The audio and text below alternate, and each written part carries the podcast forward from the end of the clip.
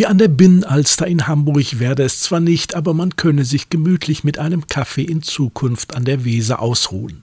Eine Perspektive, über die Oberbürgermeister Claudio Griese schon lange nachdenkt. Weil wir ja damals bei Hameln 2030 festgestellt haben, dass alle Bürger gesagt haben, macht endlich was an der Weser. Und jetzt nimmt dieser Wunsch Formen an. Noch Ende des Jahres soll Baubeginn sein und wenn alles gut läuft, im Frühsommer 2026. Dann können wir da gemeinsam ein Glas Wein trinken und anstoßen auf die neue Weserpromenade. Den Kaffee oder den Wein müssten sich Spaziergänger aber noch mitbringen.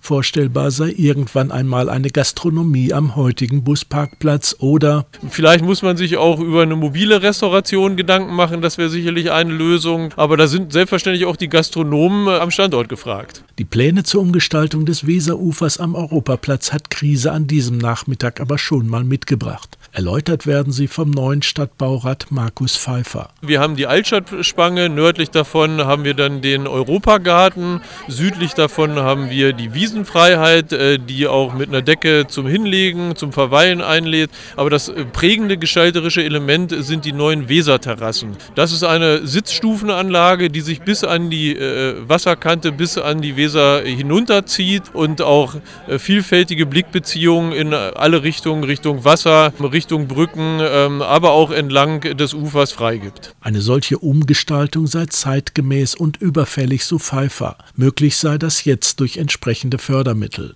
5,6 Millionen Euro sollen verbaut werden. Die Stadt muss davon 1,6 Millionen Euro tragen.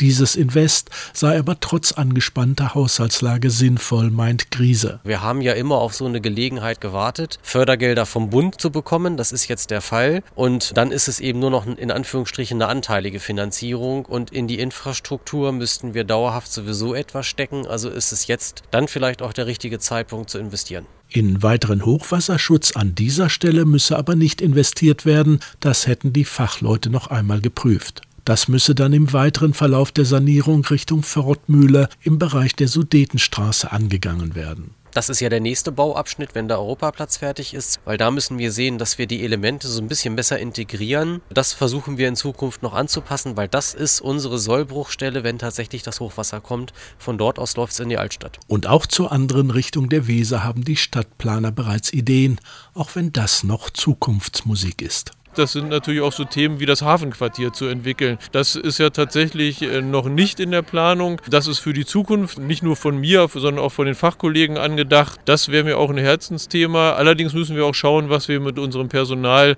tatsächlich auch bewerkstelligen können. Und davor sind natürlich noch einige andere Städtebauprojekte, die zunächst erstmal dran sind.